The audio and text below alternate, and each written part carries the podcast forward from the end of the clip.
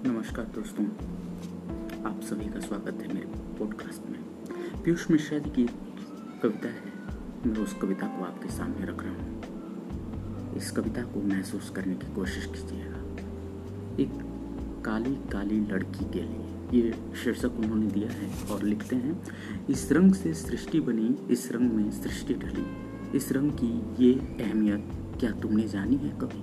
इस रंग पे मीरा मरी इस रंग पे राधा मिटी। क्या जान पाई तुम हमारे रंग के माने कभी? इस रंग को तुम पाल कर इस रंग को तुम पोस कर उंगली की पोरों से जो छूना तो जरा संभल कर। ऐसा नहीं है कि रंग मैला हो पड़ेगा। ना ना ना। परमिट परमिट न जाए ये कहीं इस भक्त गाल पर। होठों को अपने खोल कर बस तर बतर रखना सदा, जिससे कि जल्दी कामना का स्वयंवर होता रहे। आँखों को अपनी मूद कर भर भर के रखना सदा, जिससे कि उमड़े ज्वार को फटने का डर होता रहे। सांसों को अपनी भाप को एक सांस लेके छोड़ना, जिससे तुम्हारे पी को जल पड़ने का भय तो कम हो। सांसों को अपनी भाप को, सांसों की अपनी भाप को एक सांस लेके छोड़ना जिससे तुम्हारे पी को जल पड़ने का भय हो, कम से कम खुद को तपाना जब सुलग के सुर्ख अंगारा बनो तो फिर लिपट जाना ये भूले, वो हुआ या तुम भसम। पर तुम अजब हो, तुम कभी।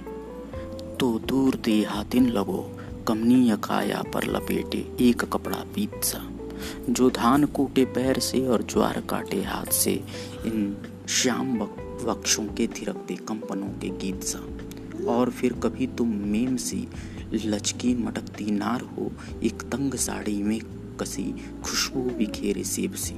और चाय के गिलास को धीरे से रखती सामने कि आपकी यह बोल करके सर झुकाए देखती।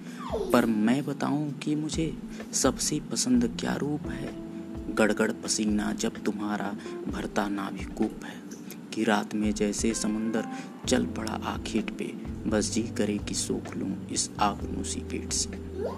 पर बाँध न जाना तुम सखी, बंधन हमेशा ईश्वरा और पी कहाँ की टेर भी ना देना तुम आकाश में।